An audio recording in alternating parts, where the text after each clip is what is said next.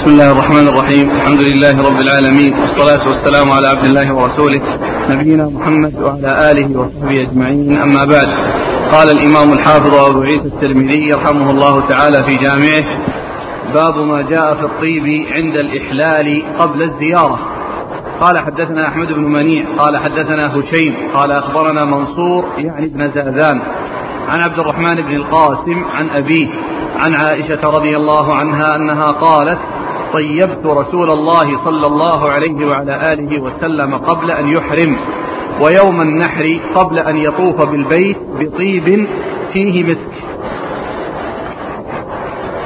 بسم الله الرحمن الرحيم. الحمد لله رب العالمين صلى الله وسلم وبارك على عبده ورسوله نبينا محمد وعلى آله وأصحابه أجمعين أما بعد فيقول الإمام أبو عيسى الترمذي رحمه الله في جامعه باب باب في باب باب ما جاء في الطيب للمحرم لحله قبل أن يطوف قبل طواف الزيارة. إيش؟ ما جاء في الطيب عند الإحلام قبل الزيارة. ما جاء في الطيب عند الإحلال قبل الزيارة. آه أي أن المحرم عندما يتحلل التحلل الأول فإنه يحل له كل شيء حرم عليه بالإحرام إلا النساء. يدخل في ذلك الطيب ولبس المخيط وتغطية الرأس وغير ذلك من الأمور التي يمنع منها المحرم بسبب إحرامه. و آه والتحلل يكون بالرمي وبالحلق. وهو الذي جاء في حديث عائشة هذا الذي أورده المصنف لأن الرسول صلى الله عليه وسلم قبل أن يذهب إلى البيت حصل منه ثلاث أشياء الرمي والنحر والحلق والنحر لا علاقة له بالتحلل. النحر لا علاقة له بالتحلل. التحلل يكون في الأمور التي يفعلها الحجاج جميعا. والنحر لا يكون للحجاج جميعا لأن المفرد لا هدي لا هدي عليه. المفرد لا هدي عليه. ولكن رمي على الحجاج جميعا والحلق والتقصير على الحجاج جميعا وطواف الإفاضة على الحجاج جميعا. فإذا فعل الرمي والحلق أو التقصير حل التحلل الأول الذي يحل معه كل شيء إلا النساء. فيتطيب ويغطي رأسه ويلبس القميص وغير ذلك من اللباس الذي اعتاده قبل الإحرام. الذي اعتاده قبل الإحرام. وعائشة رضي الله عنها في هذا الحديث قالت طيبت رسول الله صلى الله عليه وسلم قبل أن يحرم ولحله قبل أن يطوف بالبيت. قبل أن يحرم عند دخوله في الإحرام قبل أن يدخل في الإحرام طيبته. ثم أحرم. وأثر الطيب على جسده صلى الله عليه وسلم.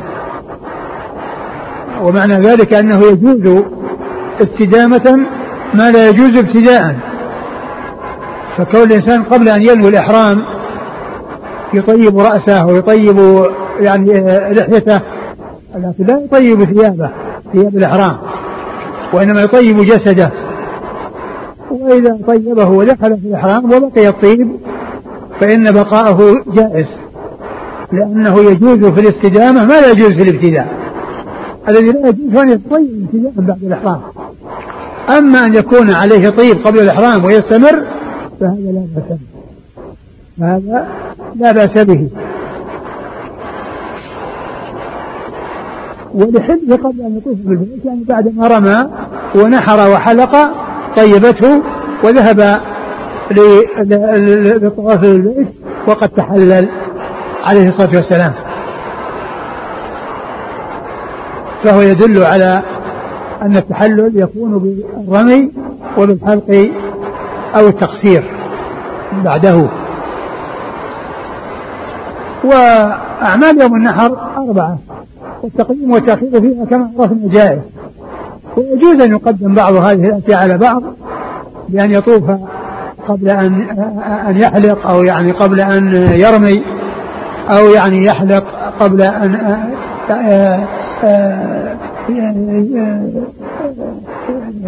يحلق قبل أن يرمي. كل ذلك جائز تقديم والتأخير ولكن السنة أن يكون الرمي ثم الحلق ثم التقصير ثم الطواف. الرمي ثم النحر ثم الحلق ثم الطواف. لكن لا يتحلل الإنسان إلا إذا فعل اثنين من ثلاثة. لأن هذا الحديث الذي معنا يفيد هذا. لأنها قالت لحله قبل أن يطوف البيت لأنه قد مضى إثنين. مما يكون فيه التحلل. والثالث الذي هو النحر هذا لا علاقة له بالتحلل. النحر لا علاقة له بالتحلل. التحلل يمكن أن يكون في آخر يوم من أيام التشريق. ويكون الإنسان فرغ من جميع أعمال الحج. كلها. ولم يبقى عليه إلا طواف الوداع. والباقي كله يؤخره إلى آخر أيام التشريق. النحر. لا علاقة بالتحلل التحلل. بالرمي والحلق أو التقصير أو طواف وطواف الإفاضة. هذه الأمور الثلاثة هي التي يكون بها التحلل.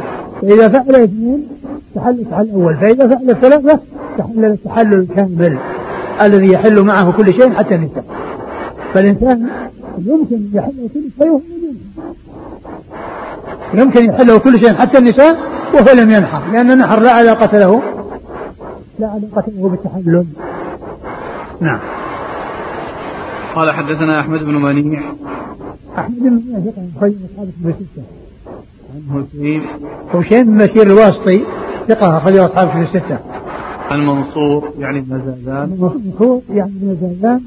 وثقة. أخرجه أصحاب في الستة وكان منصور بن زازان ذكر في ترجمته أنه يعني قيل فيه لو قيل لمنصور بن زادان أن ملك الموت بالباب ما كان بإمكانه أن يزيد عملا لأنه في جميع حياته مستعد بالأعمال الصالحة. ولو قيل له أن الموت بالباب يعني خلاص يأخذ روحك ما أمكنه أن يزيد عملا على ما كان يعمله من قبل. لأنه دائم على العبادة وملازم للتقوى.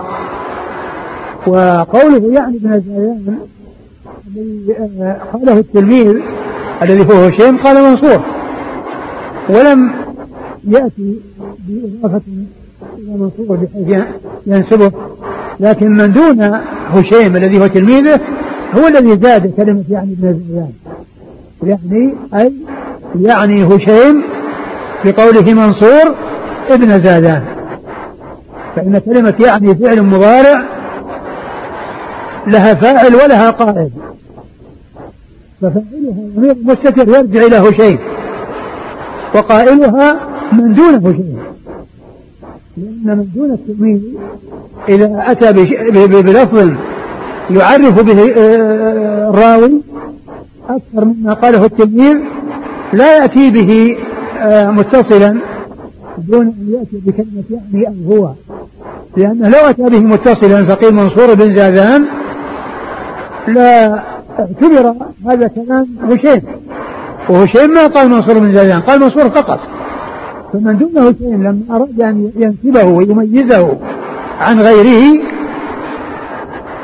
قال يعني ابن زيدان من دون هشيم. اللي هو أحمد بن منيع أو الترمذي أو من دون الترمذي.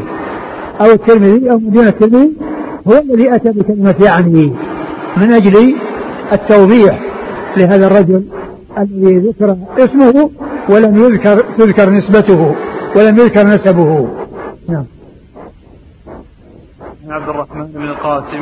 عبد الرحمن بن القاسم ثقة أخرجه أصحاب الكتب الستة. أبيه القاسم بن محمد بن أبي بكر الصديق. ثقة فقيه أحد فقهاء المدينة السبعة في عصر التابعين. أخرجه أصحاب الكتب الستة عن عائشة عمته عمة القاسم رضي الله عنها وأرضاها الصديقة بنت الصديق وهي من أكثر الرواية عن رسول الله صلى الله عليه وسلم.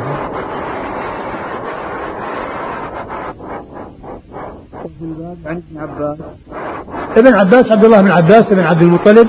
ابن عم النبي صلى الله عليه وسلم واحد العباد الأربعة من الصحابة واحد المكثرين من حديث رسول الله صلى الله عليه وسلم. قال أبو عيسى حديث عائشة حديث حسن صحيح. والعمل على هذا عند أكثر أهل العلم من أصحاب النبي صلى الله عليه وآله وسلم وغيرهم. يرون أن المحرم إذا رمى جمرة العقبة يوم النحر وذبح وحلق أو قصر فقد حل له كل شيء حرم عليه إلا النساء. وهو قول الشافعي وأحمد وإسحاق يعني الذي يحل معه كل شيء للنساء هذا التحلل الأول.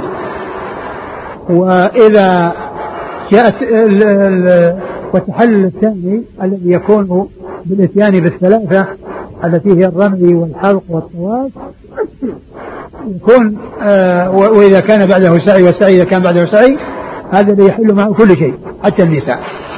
يمكن الإنسان يجامع وهو لم يرمي الجمار. في اليوم الحادي عشر والثاني عشر. نعم. وقول الشافعي وأحمد وإسحاق. الشافعي محمد بن إدريس الشافعي الإمام الفقيه أحد أصحاب المذاهب الأربعة المشهورة من مذاهب السنة وحديث أخرجه البخاري تعليقا وأصحاب السنة. وأحمد بن محمد بن حنبل الشيباني كذلك أحد أصحاب المذاهب الأربعة وحديث أخرجه أصحاب الستة وإسحاق بن مخلد بن راهويه الحنظلي المروزي وهو ثقة أخرجه أصحاب الكتب الستة إلا ابن ماجه.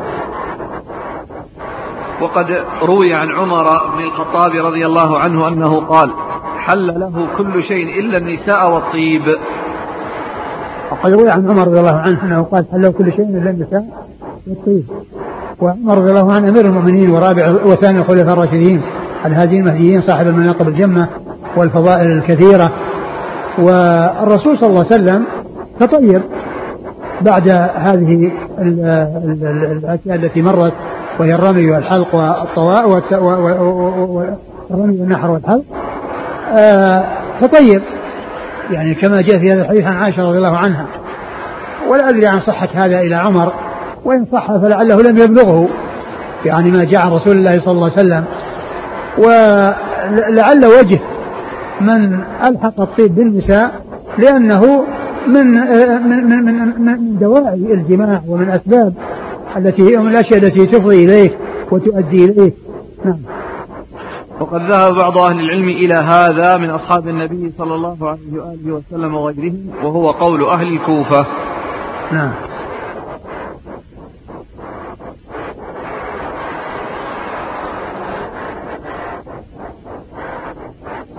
قال رحمه الله تعالى باب ما جاء متى تقطع التلبية في الحج. قال حدثنا محمد بن بشار قال حدثنا يحيى بن سعيد عن ابن جريج عن عطاء عن ابن عباس عن الفضل بن العباس رضي الله عنهما. قال أردفني رسول الله صلى الله عليه وآله وسلم من جمع إلى منى فلم يزل يلبي حتى رمى الجمرة. قال وفي الباب عن علي وابن مسعود وابن عباس رضي الله عنهم قال أبو عيسى حديث الفضل حديث حسن صحيح. والعمل على هذا عند أهل العلم من أصحاب النبي صلى الله عليه وسلم وغيرهم أن الحاج لا يقطع التلبية حتى يرمي الجمرة وهو قول الشافعي وأحمد وإسحاق. ثم ورد أبو عيسى هذه الترجمة فمتى يقطع الحاج التلبية؟ من أحرم بالحج متى يقطع التلبية؟ وأورد في حديث الفضل بن عباس أنه يقطعها إذا رمى الجمرة جمرة العقبة يوم العيد. يعني من حين دخل في الإحرام الحاج من حين دخل بالإحرام إلى أن يرمي الجمرة يوم العيد. هذا كل ذلك موضع للتلبية. كل هذه المدة وكل هذه المسافة من حين إحرامه إلى رمي جمرة العقبة هذا محل للتلبية يلبي بتلبية الرسول صلى الله عليه وسلم. فإذا رماها قطع التلبية. وبعض أهل العلم قال إنه يقطعها عند البدء إذا أراد أن يبدأ يقطعها. وبعضهم قال إنه يقطعها عند آخر حصاة وقد جاء في صحيح ابن خزيمة يعني حديث يعني فيه أنه أنه أن ذلك عند آخر حصاة يرميها. نعم. قال حدثنا محمد بن بشار. محمد بن بشار ملقب بن دار. ثقة أخرجه أصحاب الكتب الستة وهو شيخ لأصحاب الكتب الستة. عن يحيى بن سعيد يحيى بن سعيد القطان ثقة أخرجه أصحاب الكتب الستة. عن ابن جريج ابن جريج عبد الملك بن عبد العزيز بن جريج المكي ثقة أخرجه أصحاب الكتب الستة. عن عطاء عن عطاء بن أبي رباح ثقة أخرجه أصحاب الكتب الستة. عن ابن عباس عن ابن عباس رضي الله عنهما مر ذكره. عن الفضل بن عباس عن الفضل بن عباس رضي الله تعالى عنهما وحديثه أخرجه أصحاب الكتب الستة. قال أردفني رسول الله صلى الله عليه وسلم من جمع إلى منى فلم يزل يلبي حتى رمى الجمرة. قال أردفني النبي صلى الله عليه وسلم من جمع إلى منى. سبق أن عرفنا أن الرسول صلى الله عليه وسلم من عرفة إلى مزدلفة أردف أسامة بن زيد. ومن مزدلفة إلى منى أردف الفضل بن العباس أردف الفضل بن العباس من مزدلفة إلى إلى منى. قال أردف النبي صلى الله عليه وسلم من جمع إلى منى فلم يزل يلبي حتى رمى الجمرة حتى رمى جمرة العقبة. يعني فهو رديفه وهو الذي يعرف يعني آه، فعله في هذه هذه المسافة. التي هي من مزدلفة إلى إلى إلى منى وأنه كان يلبي حتى رمى الجمرة. نعم. قال وفي الباب عن علي علي بن أبي طالب أمير المؤمنين ورابع الخلفاء الراشدين الهادين المهديين صاحب المناقب الجمة والفضائل الكثيره رضي الله عنه وأرضاه وحديثه عند أصحاب كتب الستة. وابن مسعود وابن مسعود عبد الله بن مسعود الهذلي أخرج حديثه أصحاب كتب الستة. وابن عباس نعم قال أبو عيسى حديث الفضل حديث حسن صحيح والعمل على هذا عند أهل العلم من أصحاب النبي صلى الله عليه وسلم وغيرهم أن الحاج لا يقطع التلبية حتى يرمي الجمرة وهو قول الشافعي وأحمد وإسحاق قال رحمه الله تعالى باب ما جاء متى تقطع التلبية في العمرة. قال حدثنا هناد قال حدثنا هشيم عن ابن أبي ليلى عن عطاء عن ابن عباس رضي الله عنهما يرفع الحديث أنه كان يمسك عن التلبية في العمرة إذا استلم الحجر. قال في الباب عن عبد الله بن عمرو. قال أبو عيسى حديث ابن عباس حسن صحيح والعمل عليه عند أكثر أهل العلم. قالوا لا يقطع المعتمر التلبية حتى يستلم الحجر. وقال بعضهم إذا انتهى إلى بيوت مكة قطع التلبية. والعمل على حديث النبي صلى الله عليه وسلم وبه يقول سفيان والشافعي وأحمد وإسحاق. ثم ذكر الترمذي رحمه الله الترجمة متى يقطع المعتمر التلبية. لأنه الترجمة الأولى متى يقطع الحاج التلبية. وهذه المعتمر متى يقطع التلبية. وذكر يعني وأورد فيه حديث ابن عباس. هو حديث في إسناده محمد بن بن عبد الرحمن بن أبي ليلى. وهو يعني ضعيف. يعني لا يحتج بحديثه. و و وقد جاء أو ثبت عن عن عن ابن عباس أنه يقطع التلبية عند عند مسح الحجر أو عند مس الحجر عند أن يمس الحجر الأسود. يعني جاء عنه وجاء عن ابن عمر أنه يقطع عند دخول عند دخول الحرم. يعني عند آه، وصوله إلى أول الحرم. و وهذا القول الذي ذكره المصنف وقال إنه هو هو الأولى في حديث النبي صلى الله عليه وسلم الحديث الذي أورده ضعيف. يعني آآ آه، آه، رفعه إلى الرسول صلى الله عليه وسلم فيه هذا الرجل الذي هو محمد بن عبد الرحمن بن أبي ليلى.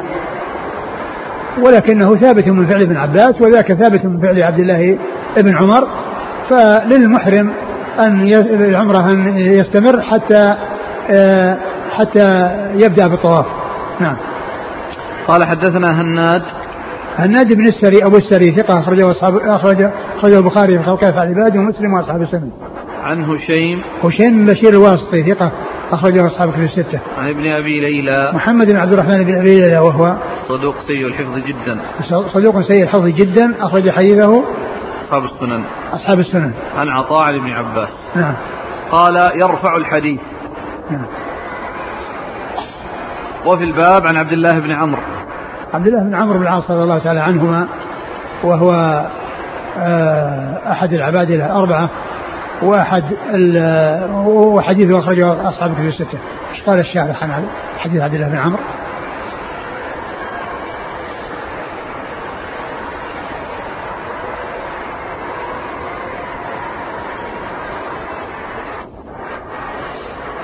أما الشارح فقال لينظر من أخرجه. آه،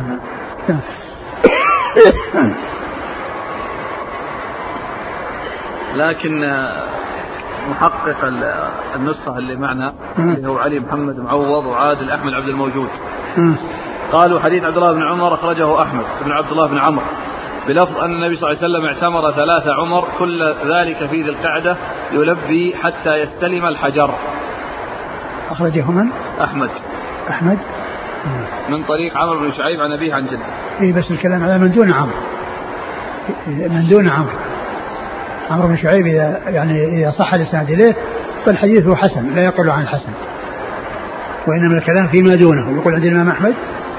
أي نعم في المجلد الثاني 180 الثاني 180 ها؟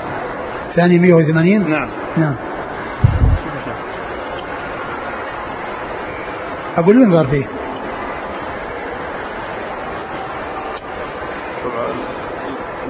الألباني الإحالة دائما. لا لا. إحالاتها قديمة. مجلدات كبار لا ما شوف 20 جزء. قال أبو عيسى حديث ابن عباس حديث حسن صحيح والعمل عليه عند أكثر أهل العلم. قالوا لا يقطع المعتمر التلبية حتى يستلم الحجر. وشو قال قال ثلاث عمر؟ أيوه. ثلاث إيه عمر. ثلاث عمر كلها في ذي القعدة يلبي حتى يستلم الحجر. آه. يعني كما هو معلوم آه، عمرة الحديبية ما وصل إلى الكعبة. فبقي عمرة القضاء وعمرة الجعرانة. وأما العمرة اللي مع حجته فهو مستمر في الحج. يعني قارن مستمر في إحرامه. إلى رمى الجمرة. من حين دخل في الإحرام في ذي الحليفة إلى أن يرمي الجمرة وهو يلبي عليه الصلاة والسلام.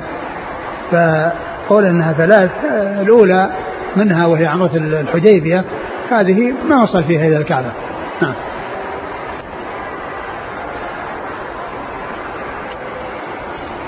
وقال بعضهم إذا انتهى إلى بيوت مكة قطع التلبية. نعم. والعمل على حديث النبي صلى الله عليه وسلم وبه يقول سفيان والشافعي وأحمد وإسحاق. نعم.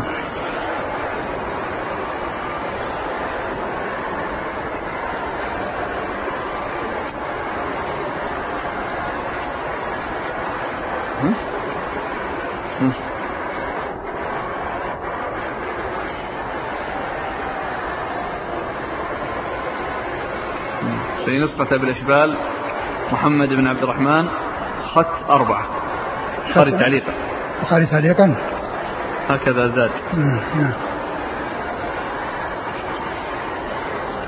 قال رحمه الله تعالى باب ما جاء في طواف الزيارة بالليل. قال حدثنا محمد بن أنا سبق أني كررت أن أن الحل أو التحقق من سلامة الرموز وصحتها يرجع في ذلك إلى تهذيب الكمال لأنه في آخر كل ترجمة يذكر الذين خرج لهم أصحاب الكتب بال- بالحروف وبأسمائهم بدون رموز يعني هو يرمز في الأول ولكن في ختام الترجمة تقول أخرج له فلان وفلان أو أخرج له الجماعة فينص على ذلك بالحروف لا, بالرموز.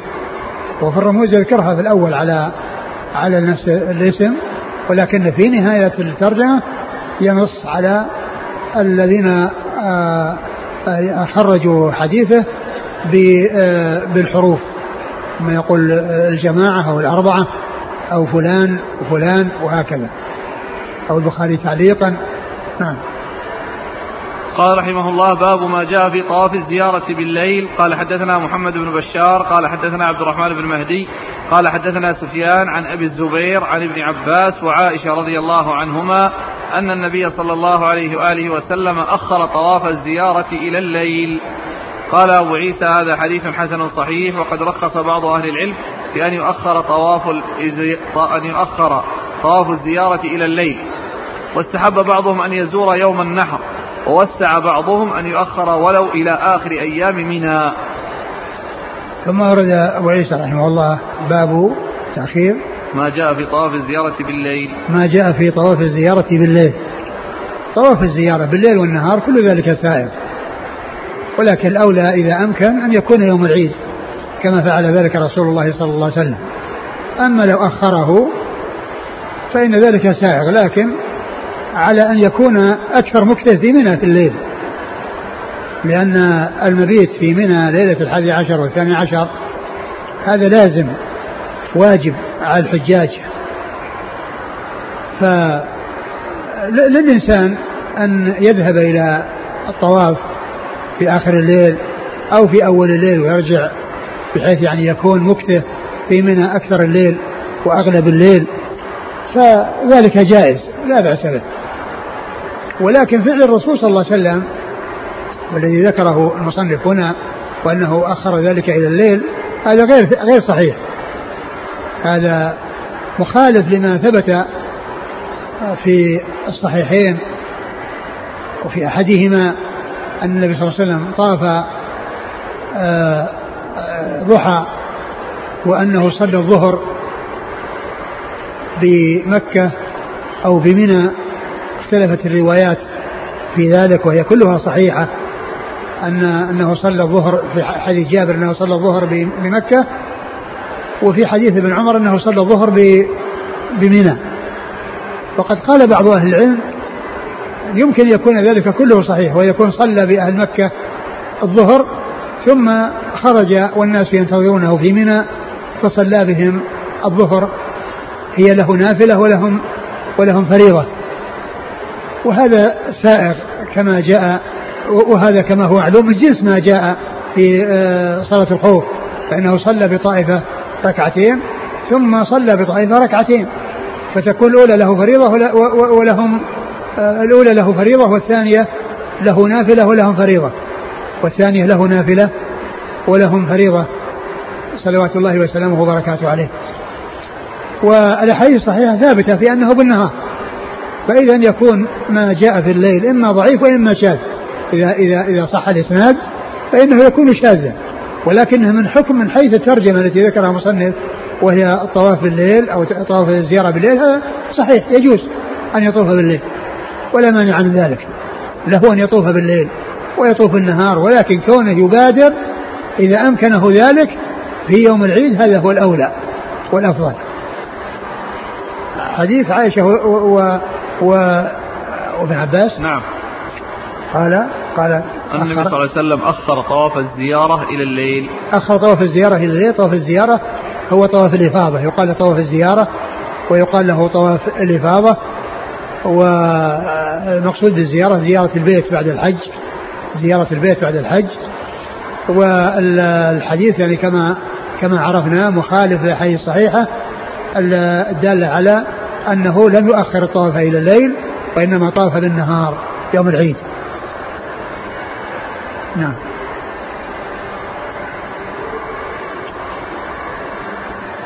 قال حدثنا محمد بن بشار. محمد بن بشار مر ذكره؟ عن عبد الرحمن بن مهدي. عبد الرحمن بن مهدي ثقة أخرجه أصحاب كتب الستة.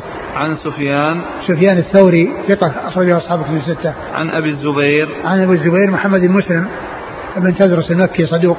أخرجه أصحاب كتب الستة. عن ابن عباس وعائشة. عن, عن ابن عباس وعائشة رضي الله تعالى عنهما وقد مر ذكرهما. وفيه أبو الزبير وهو مدلس وقيل إنه لم يسمع من عائشة ولا ابن عباس. فيعني يكون منقطعا فيكون منقطعا ومرسلا. نعم. قال رخص بعض أهل العلم في أن يؤخر طواف الزيارة إلى الليل. واستحب بعضهم أن يزور يوم النحر ووسع بعضهم أن يؤخر ولو إلى آخر أيام منى نعم تاخيره جائز لكن المبادرة إليه مطلوبة لأنه ركن ولا يتم الحج إلا به. نعم.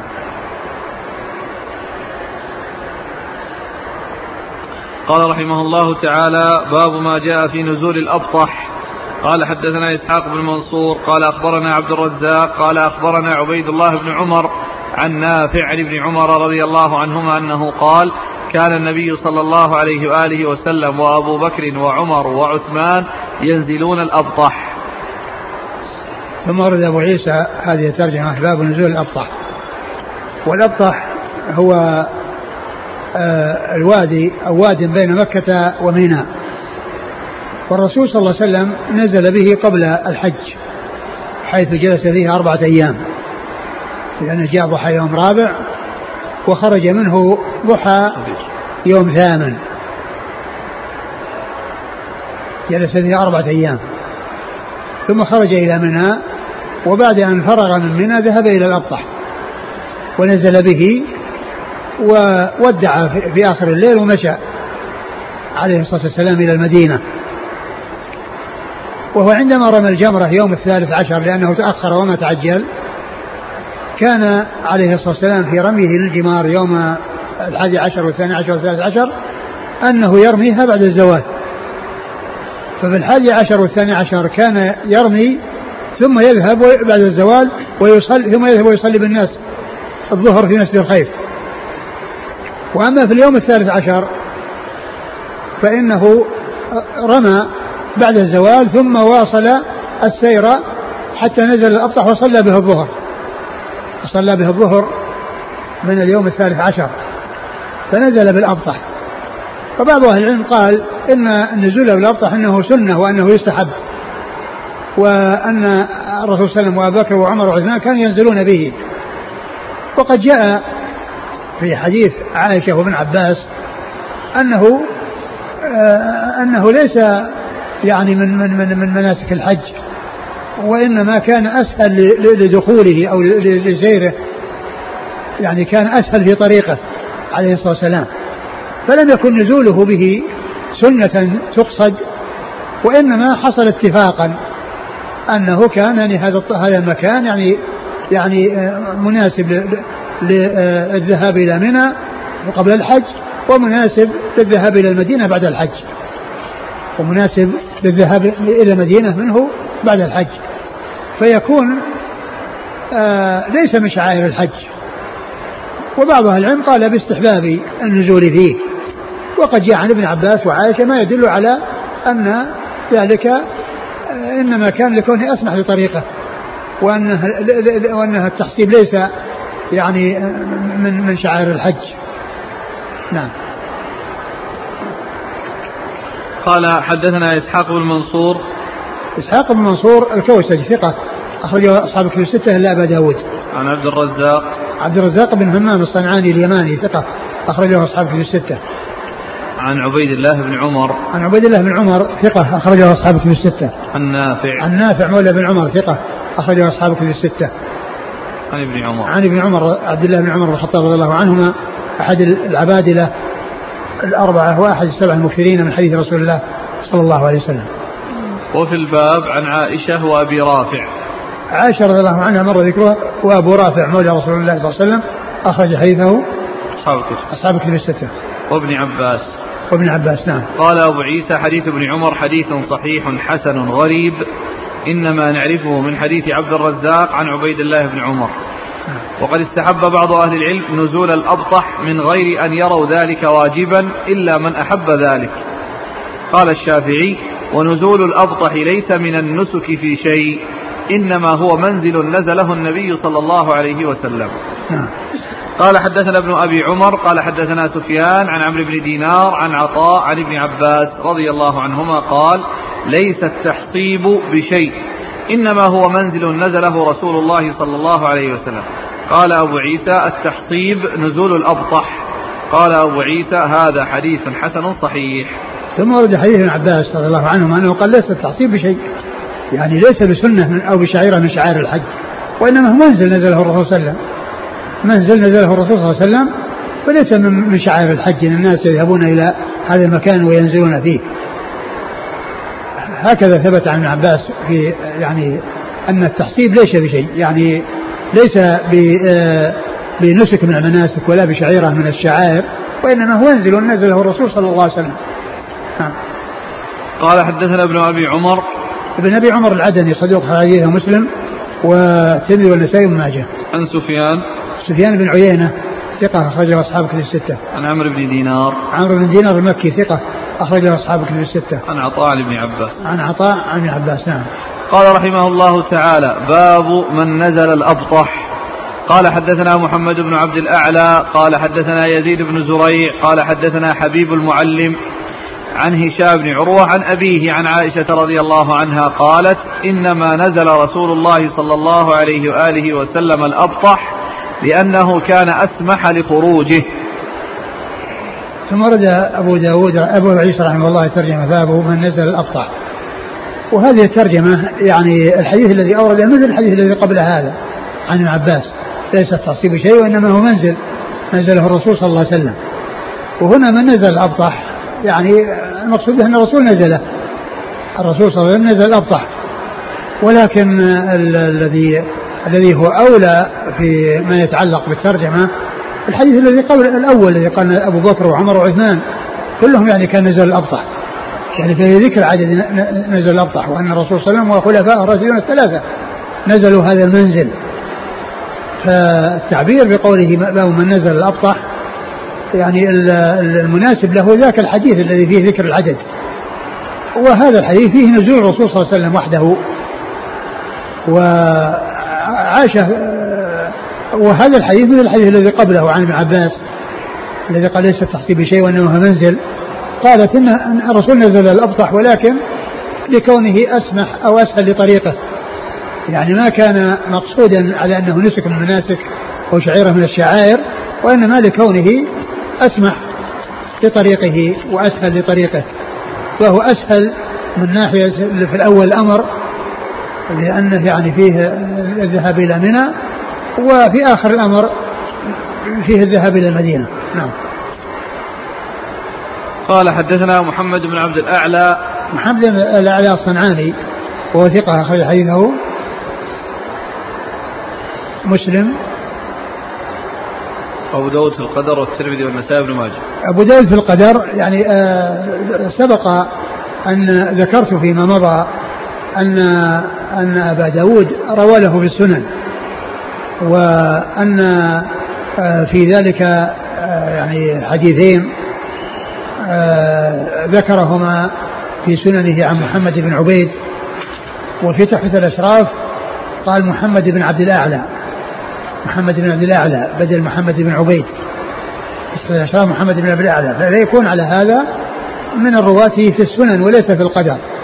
من الرواة في السنن وليس في القدر.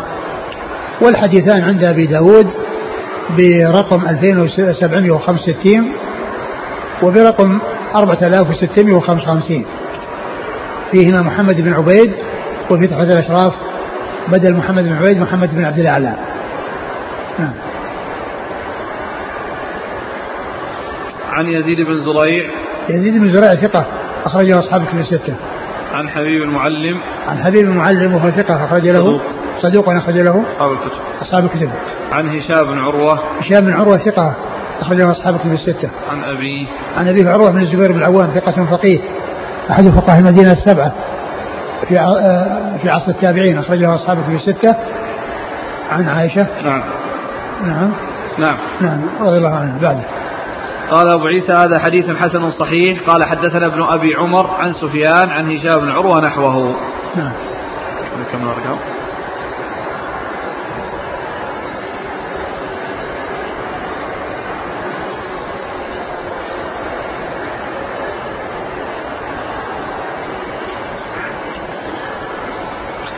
قال رحمه الله تعالى باب ما جاء في حج الصبي. قبل هذا أحسن الله إليك.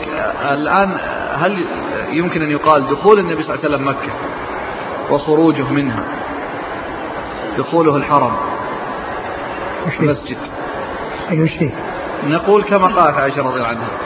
هذه أمور فعلها النبي صلى الله عليه وسلم لأنها هي الأسمح والمناسب لمدخله. فلا يعتبر دخول مكة من أعلاها والخروج من أسفلها سنة. دخول الحرم كما يفعل الناس الآن باب السلام سنة. وعلى كل كل هذه الأمور يعني الإتيان من أي جهة لا شك انها ان يعني انها أنها سائغ وصحيح. و أقول كلها أقول كلها يعني لا شك أن الإنسان يدخل مكة من أي مكان ويخرج من أي مكان. ومعلوم أن الناس يأتون من جميع الجهات وكل يأتي من جهته. ولا يلزم أن الناس يأتون إلى المكان الذي دخل منه النبي صلى الله عليه وسلم ثم يدخلون معه جميعا. الذين جاءوا من الجنوب والذين جاءوا من الشمال والذين جاءوا من الشرق ومن الغرب كلهم يذهبون إلى هذا المكان. لا يقال هذا. لا ليس الالزام الافضليه يسأل الناس الأفضل. وحتى وحتى وحتى يعني من ناحية لأن هذا لو لو لو لو حصل لو لو أخذ به الناس لا شك أنه يلحق يحصل به مضرة على الناس. يعني كونهم يجتمعون إلى جهة واحدة لا شك أن هذا في مضرة عليهم لا سيما مع كثرة الناس. وكذلك الأبطح وكذلك الأبطح يعني نزول الناس لو كان الناس يروحون للأبطح يعني صعب يعني يصير مثل نزولهم في مزدلفة ونزولهم في منى. يعني في صعوبة. نعم.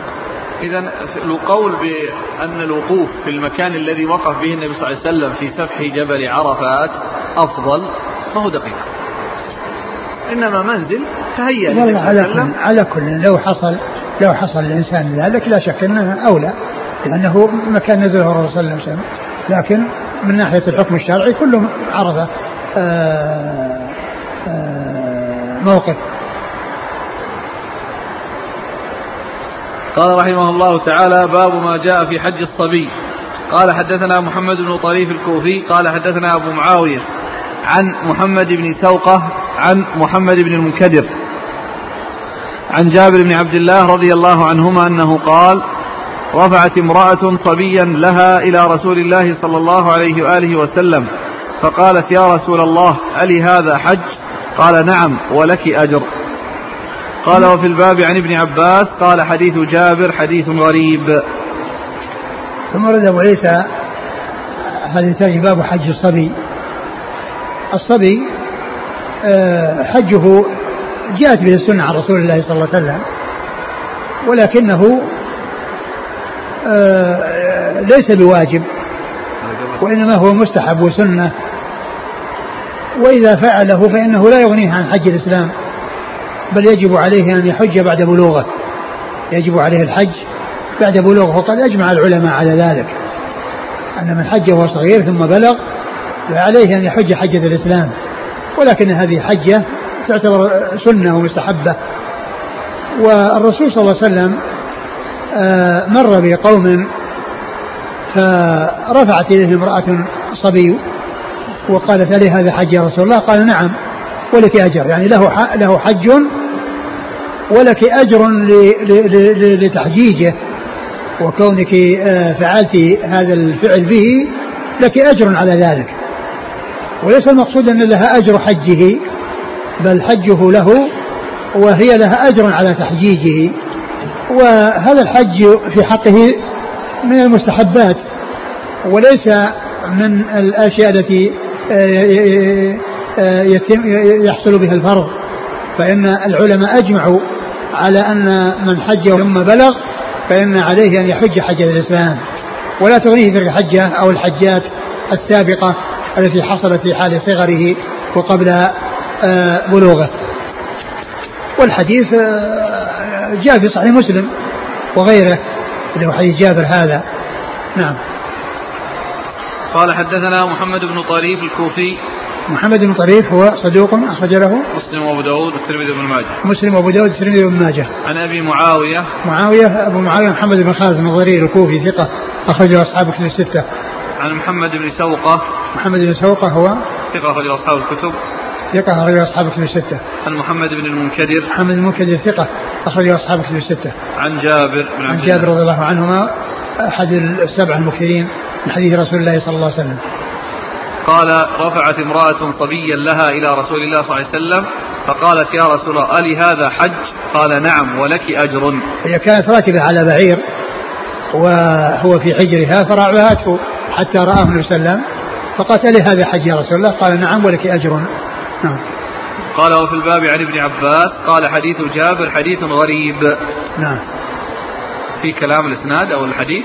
لا الحديث صحيح في صحيح مسلم. فقوله غريب أليس بغريب؟ نعم لا غريب لا شك. قوله غريب غريب. قبل أن نتم تنبهون على الطلاب جزاكم الله خير. نعم. تنبه على الطلاب. نعم الطلاب الذين يأخذون المساعدات يعني آه، المطلوب من كل واحد منهم أن يرسل ورقة فيها اسمه وجنسيته وتوقيعه. وينبغي أن يعلم أن هذه المساعدات فيها زكوات فمن يكون مستحقا يكتب اسمه ومن لا يكون مستحقا فإنه يعني لا يكتب اسمه. الأخ عبد الحكيم يقول اللي ما أرسل اسمه في المرة الأولى الذي لم يرسل اسمه في المرة الأولى لا يرسل الآن استئنافا. الذي لم يرسل؟ في المرة الأولى. ما أدري وين عبد الحكيم. موجود. كيف؟ يعني الذي ما أرسل ما يرسل؟ هو يريد التثبت من الحضور. فإذا نعم. أرسل الآن الطالب ويريد التثبت من الحضور. على كل الآن الآن يقدم وبعد ذلك يعني يحصل فيه يعني مثل هذا مرة أخرى. قال حدثنا قتيبة قال حدثنا حاتم بن إسماعيل عن محمد بن يوسف عن السائب بن يزيد رضي الله عنه أنه قال حج بي أبي. مع رسول الله صلى الله عليه وآله وسلم في حجة الوداع وأنا ابن سبع سنين. ثم ورد حديث السائب بن يزيد رضي الله عنه أنه قال حج بأبي وأنا ابن سبع سنين حجة الوداع. وهذا آه، يدل على ما ترجمه المصنف من حج الصغير لأن عمره سبع سنوات. وأيضا الحديث يدل على التحمل في حال الصغر والأداء في حال الكبر. لأن يخبر لأن السائب يخبر عن شيء حصل وعمره سبع سنين وأنه حج وأنه حج به مع رسول الله صلى الله عليه وسلم. ففيه التحمل في حال الصغر والأداء في حال الكبر وأن ذلك صحيح ومعتبر. وهذا من أمثلته ومن أمثلته ومن أمثلته النعمان بن بشير. الذي يروي حديث عن النبي صلى الله عليه وسلم يقول سمعت رسول الله صلى الله عليه وسلم يقول كذا وقد توفي رسول الله صلى الله عليه وسلم وعمره ثمان سنوات. هو تحمل في حال صغره وأدى في حال كبره. ومن الأحاديث المشهورة التي رواها النعمان بشير وقال فيها سمعت رسول الله صلى الله عليه وسلم يقول كذا حديث الحلال يبين والحرام مبين وبينهما أمر مشتبهات فإنه من رواية نعمان بشير وقد قال فيه سمعت رسول الله صلى الله عليه وسلم يقول كذا. وكانت وكان عمره عند وفاة النبي صلى الله عليه وسلم ثمان سنوات. توفي رسول الله صلى الله عليه وسلم وعمره ثمان سنوات. ففي هذا دليل على تحمل الصغير وأن تحمل الصحيح يعني إذا أدى في حال كبره. نعم. قال حدثنا قتيبة عن حاتم بن إسماعيل. آه، حاتم بن إسماعيل. صدوق يهم أخرج أصحاب الكتب. صدوق يهم أخرج أصحاب الكتب الستة. عن محمد بن يوسف. محمد بن يوسف ثقة أخرج له. البخاري ومسلم والترمذي والنسائي. البخاري ومسلم والترمذي والنسائي. عن السائب بن يزيد. عن السائب بن يزيد رضي الله عنه أخرج حديثه أصحاب الكتب الستة. قال أبو عيسى هذا حديث حسن صحيح. نعم. قال حدثنا قتيبة قال حدثنا قزعة بن سويد الباهلي عن محمد بن المنكدر عن جابر بن عبد الله رضي الله عنهما أن عن النبي صلى الله عليه وآله وسلم نحوه يعني حديث محمد بن طريف. نعم. ثم ورد أبو عيسى الحديث. قال إيش؟ قال حدثنا قتيبة عن قزعة بن سويد الباهلي. قزعة بن سويد الباهلي ضعيف. أخرج له الترمذي وابن ماجه. الترمذي وابن ماجه. عن ابن المنكدر عن جابر. عن المنكدر عن جابر وقد نرى ذكرهما. قال أبو عيسى وقد روي عن محمد بن المنكدر عن النبي صلى الله عليه وسلم مرسلا. نعم. وقد أجمع أهل العلم أن الصبي إذا حج قبل أن يدرك فعليه الحج إذا أدرك. لا تجزئ عنه تلك الحجة عن حجة الإسلام. وكذلك المملوك إذا حج في رقه ثم أعتق فعليه الحج إذا وجد إلى ذلك سبيلا. ولا يجزئ عنه ما حج في حال رقه وهو قول سفيان الثوري والشافعي وأحمد وإسحاق. يعني كأن يعني المسألة في المسألة الثانية اللي هو العبد المملوك أنه إذا إذا أعتق أنه يحج. و وأن أكثر أهل العلم يعني على هذا وبعضهم على أنه يعني يكفيه لكن جاء الحديث في حق كل من العبد والصبي أنهم يحجون أنهم يحجون هذا بعد بلوغه وهذا بعد عتقه. ولعل من فرق بين الصبي والعبد أن الصبي عاقل وبالغ وعنده يعني آه، آه، ما عند الكبار. من العقل والمعرفة بخلاف الصغير والصبي فليس كذلك. لكن كل منهما يتعين عليه أن يحج حجة أخرى. نعم. قال رحمه الله تعالى باب. قال حدثنا محمد بن إسماعيل الواسطي قال سمعت ابن نمير عن أشعث بن سوار عن أبي الزبير عن جابر رضي الله عنه أنه قال كنا إذا حججنا مع النبي صلى الله عليه وآله وسلم فكنا نلبي عن النساء ونرمي عن الصبيان. ثم أورد أبو عيسى باب وهذا بدون ترجمة وله علاقة بالذي قبله من ناحية الصبيان والتلبية عنهم لأن الأول الرمي. نعم الرمي عنه الرمي عنهم نعم. الرمي والتلبية عنهم يعني فذكر التلبية عن النساء هذا يعني غير صحيح لأن النساء يلبين بأنفسهن وأجمع العلماء على ذلك ولا ترفع المرأة صوتها ولا يلبي عنها أحد وإنما الصبيان هم الذين يلبى عنهم إذا كانوا يعني صغار وكذلك يرمى عنهم. والحديث في يعني الحديث يعني بهذا الإسناد هو حديث ضعيف غير ثابت عن رسول الله صلى الله عليه وسلم. والنساء يعني تلبي بأنفسها ولا يلبي عنها أحد وهذا بالإجماع. وأما الصبيان فإنهم يعني كما هو معلوم لا يستطيعون الرمي والحج قد أوجب عليهم. ومعلوم أنه لا بد وأن ينوب عنهم أحد. وقد ذكر يعني صاحب المغني أنه يعني لم ينقل يعني عن أحد أو أنه لم يختلف في أن الصبيان أنه يرمى عنهم فتكون المسألة يعني من قبيل الإجماع. تكون مسألة من قبيل الإجماع. وأيضا آه هو ال- ال- المطابق لقول الله عز وجل لا يكلف الله نفسا إلا وسعها. فهؤلاء لا يمكن أن يكلفوا بالرمي وهم غير قادرين عليه. وليس عندهم تأهل لا سيما إذا كان الطفل رضيعا. إذا كان الطفل رضيعا فإنه لا يتأتى منه ذلك. وإذا كان مميزا يمكن يتأتى منه. لكن من ناحية الخوف الشديد عليه من الازدحام وما إلى ذلك يمكن أن يرمى عنه. يمكن أن يرمى عنه. ولكن الطفل الرضيع هذا لا يتأتى منه. الرمي بحال من الأحوال. بل لابد يعني أن يرمي عنه غيره. نعم. قال حدثنا محمد بن إسماعيل الواسطي. محمد بن اسماعيل الواصلي هو صدوق الترمذي وابن ماجه. صدوق الترمذي وابن ماجه. عن ابن نمير. عن ابن نمير عبد الله بن نمير ثقة أخرجه أصحاب كتب الستة. عن أشعث بن سوار. عن أشهد بن سوار وهو ضعيف أخرج له. البخاري في البخاري في المفرد ومسلم والترمذي والنسائي بن ماجه. البخاري في المفرد ومسلم والترمذي والنسائي وابن ماجه. عن أبي الزبير عن جابر. عن أبي الزبير محمد بن مسلم مر ذكره عن جابر وأيضا فيه آه، آه، رواية ابن الزبير عن جابر وهو مدلس وقد روى بالعنعنة بالإضافة إلى ما في أشعث بن سوار من الضعف. نعم. قال أبو عيسى هذا حديث غريب لا نعرفه إلا من هذا الوجه وقد أجمع أهل العلم على أن المرأة لا يلبي عنها غيرها بل هي تلبي عن نفسها ويكره لها رفع الصوت بالتلبية نعم. قال رحمه الله تعالى باب ما جاء في الحج عن الشيخ الكبير والميت قال حدثنا أحمد بن منيع قال حدثنا روح بن عبادة قال حدثنا ابن جريج قال أخبرني ابن شهاب قال حدثني سليمان بن يسار عن عبد الله بن عباس عن الفضل بن عباس رضي الله عنهما أن امرأة من خثعم قالت يا رسول الله إن أبي أدركته فريضة الله في الحج وهو شيخ كبير لا يستطيع أن يستوي على ظهر البعير قال حجي عنه. ثم ورد أبو عيسى باب الحج عن الكبير عن الشيخ الكبير والميت. والشيخ الكبير جاء ما يدل على الحج عنه وكذلك الميت جاء ما يدل على الحج عنه. ويلحق بالشيخ الكبير من به مرض يعني لا يرجى برؤه.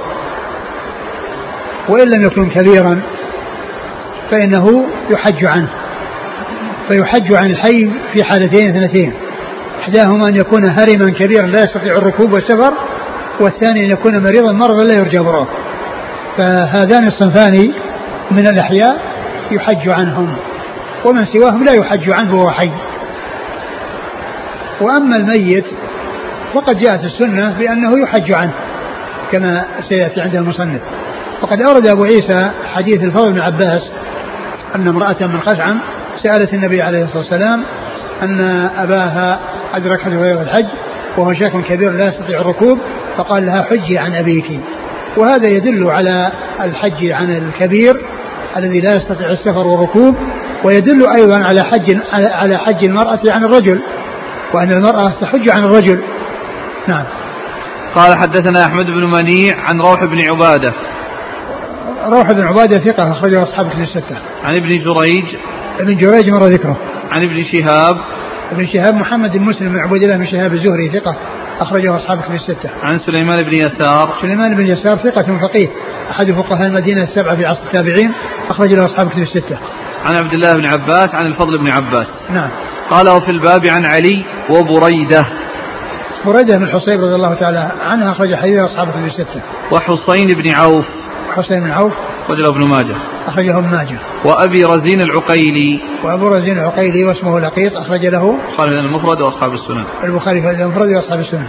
وسودة بنت زمعة. وسودة بن زمع أخرج البخاري و... أبو داود النسائي. وأبو داود النسائي. وابن عباس. قال أبو عيسى حديث الفضل بن عباس حديث حسن صحيح. وروي عن ابن عباس عن حسين بن عوف المزني عن النبي صلى الله عليه وسلم. وروي عن ابن عباس أيضا عن سنان بن عبد الله الجهني عن عمته عن النبي صلى الله عليه وسلم. نعم. الأول؟ ابن عباس عن حسين بن عوف عن النبي صلى الله عليه وسلم. حسين ابن عوف. بن عوف. هو الذي سبق الذي- أخرج له ابن ماجه. نعم. وروي عن ابن عباس أيضا عن سنان بن عبد الله الجهني.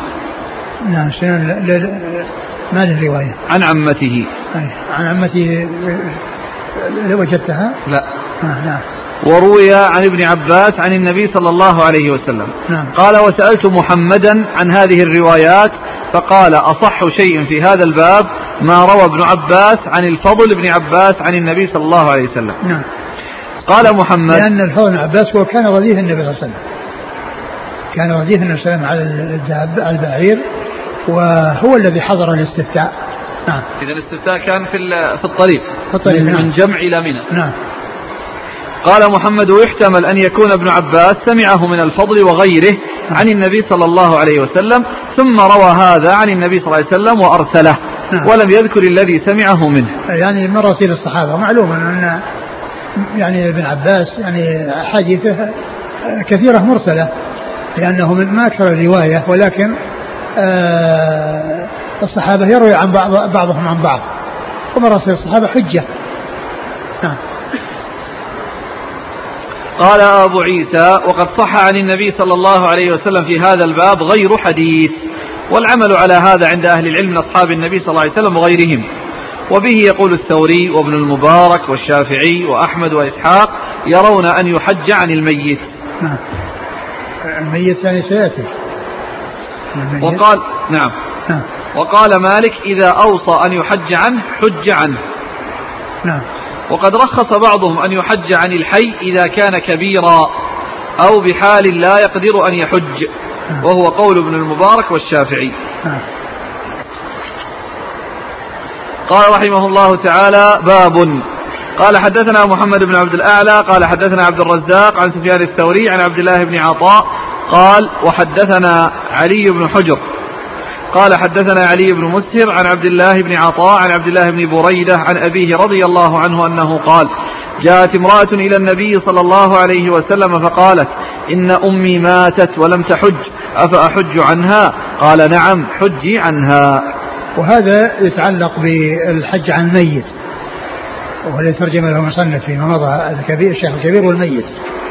والميت يحج عنه سواء كان فرضا أو نفلا. يحج عنه سواء كان الحج عنه يكون فرضا أو كل ذلك صحيح. وسائر. قد أورد أبو عيسى حديث بريدة بن حصيب رضي الله عنه أن امرأة حديث بريدة بن حصيب رضي الله تعالى عنه آه، فيه أن هذه المرأة أن امرأة سألت النبي صلى الله عليه وسلم عن أن أمها ماتت ولم تحج أفتحج عنها فقال حج عنها. فدل هذا على الحج عن الميت. وأنه لا بأس به. نعم. قال حدثنا محمد بن عبد الأعلى عن عبد الرزاق عن سفيان الثوري عن عبد الله بن عطاء. عبد الله بن عطاء هو؟ صدوق يخطئ ويدلس وله مسلم وأصحاب السنن. أخرجه مسلم صدوق أخرجه مسلم وأصحاب السنة قال وحدثنا علي بن حجر. علي بن حجر ثقة أخرجه البخاري و مسلم. ومسلم والترمذي والنسائي. عن علي بن مسهر عن عبد الله بن عن عطاء. مسهر ثقة أخرجه أصحابه في الستة. عن عبد الله بن عطاء عن عبد الله بن بريدة. نعم عبد الله بن بريدة ثقة أخرجه أصحابه في الستة. عن أبيه نعم. قال وهذا حديث صحيح. قال رحمه الله تعالى باب منه. قال حدثنا يوسف بن عيسى قال حدثنا وكيع عن شعبة عن النعمان بن سالم عن عمرو بن أوس عن أبي رزين العقيلي رضي الله عنه أنه أتى النبي صلى الله عليه وسلم فقال يا رسول الله إن أبي شيخ كبير لا يستطيع الحج ولا العمرة ولا الظعن. قال حج عن أبيك واعتمر. ثم ورد أبو عيسى حديث أبي رزين العقيلي رضي الله عنه أنه جاء النبي وقال إن أبي شيخ كبير لا يستطيع الحج ولا العمرة ولا الظعن يعني الحركة والانتقال. فقال حج عن أبيك واعتمر حج عن أبيك واعتمر. وهذا يدل على الحج عن الغير والعمرة عن الغير يعني سواء كان كبيرا أو مريضا مرضا لا يرجع برؤه وكذلك أيضا الميت يحج عنه ويعتمر والكبير يحج عنه ويعتمر إذا كان لا يستطيع الركوب والسفر والذي مرض مرضا لا يرجى يحج عنه ويعتمر. وهذا الحديث مما ما استدل به على وجوب العمرة لأن النبي صلى الله عليه وسلم قال حج عن أبيك واعتمر. وفي وجوبها وفي حكمها خلاف بين أهل العلم. و ولا شك أنها واجبة في العمر مرة واحدة ومن أدلة وجوبها هذا الحديث الذي قال فيه النبي صلى الله عليه وسلم حج عن أبيك واعتمر. نعم. قال حدثنا يوسف بن عيسى. يوسف بن عيسى ثقة أخرج له. البخاري ومسلم والترمذي والنسائي. البخاري ومسلم والترمذي والنسائي. عن وكيع. وكيع بن الجراح الرؤاسي الكوفي ثقة أخرجه أصحاب كتب الستة. عن شعبة.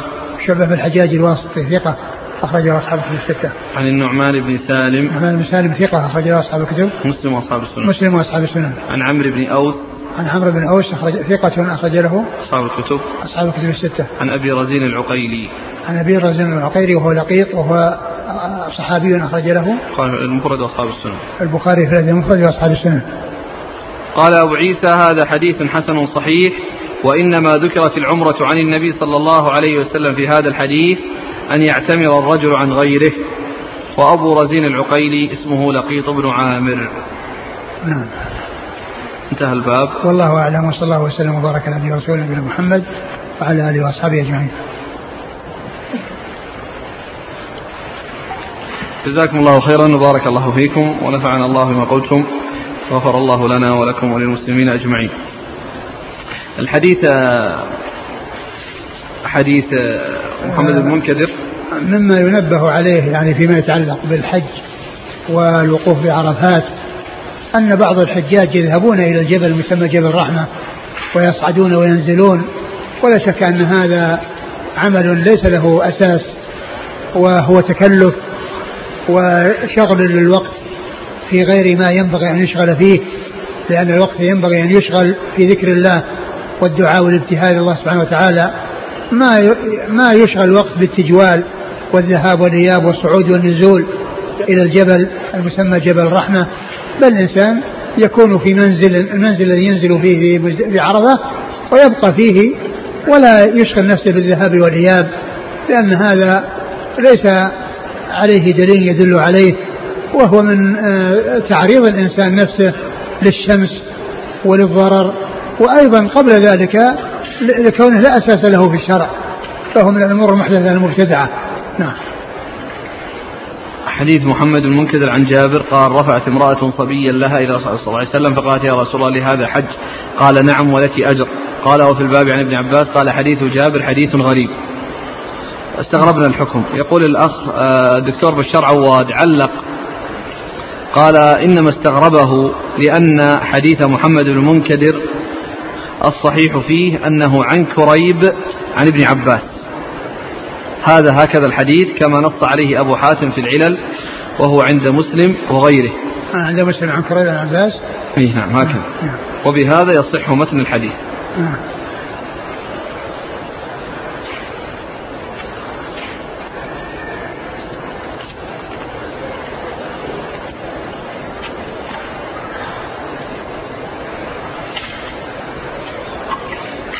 أحد الأخوة جزاه الله خير أحضر كتاب المغني لابن قدامة. نعم. في مسألة إذا عطب الهدي الواجب. نعم. نقرأ. وش وش الخلاصة أنه يجب عليه البدل. نعم. يجب عليه البدل. الواجب؟ أي. إيش يقول؟ قال مسألة قال ومن ساق هديا واجبا فعطب دون محله صنع به ما شاء وعليه مكانه؟ مكانه؟ مكانه. وعليه؟ مكانه. مكانه. يعني هدي مكانه نعم. الواجب من الهدي قسمان. أحدهما وجب بالنذر في ذمته والثاني وجب بغيره كدم التمتع والقران والدماء الواجبة بترك واجب أو فعل محظور وجميع ذلك ضربان. أحدهما أن يسوقه ينوي به الواجب الذي عليه من غير أن يعينه بالقول. فهذا لا يزول ملكه عنه إلا بذبحه ودفعه إلى أهله. وله التصرف فيه بما شاء من بيع وهبة وأكل وغير ذلك لأنه يتعلق حق غيره به. وله نماؤه وإن عطب تلف تلف من ماله. وإن تعيب لم يجزئه ذبحه وعليه الهدي الذي كان واجبا فإن وجوبه في الذمة. فلا يبرأ منه إلا بإيصاله إلى مستحقه بمنزلة من عليه دين فحمله إلى مستحقه يقصد دفعه إليه فتلف قبل أن يوصله إليه. الضرب الثاني أن يعين الواجب عليه بالقول فيقول هذا الواجب علي فإنه يتعين الوجوب فيه من غير أن تبرأ الذمة, الذمة منه لأنه لو أوجب هديا ولا هدي عليه لتعين. لأنه؟ لو أوجب هديا ولا هدي عليه لتعين. فإذا كان واجبا فعينه فكذلك. إلا أنه مضمون عليه فإن عطب أو سرق أو ضل أو نحو ذلك لم يجزه وعاد الوجوب إلى ذمته. كما لو كان الرجل عليه دين فاشترى به منه مكيلا فتلف قبل قبضه انفسخ البيع وعاد الدين إلى ذمته. ولأن ذمته لم تبرأ من الواجب بتعيينه وإنما تعلق الوجوب بمحل آخر فصار كالدين يضمنه ضامن أو يرهن به يضمنه ضامن أو يرهن به رهنا. فإن فإنه يتعلق الحق بالضامن والرهن مع بقائه في ذمة المدين. فمتى تعذر استيفاؤه من الضامن أو تلف الرهن بقي الحق في الذمة بحاله. وهذا كله لا نعلم فيه مخالفا. وإن ذبحه فسرق أو عطب فلا شيء عليه. قاله- ذبحه- وإن ذبحه. يعني بس بعد الذبح. نعم. نعم.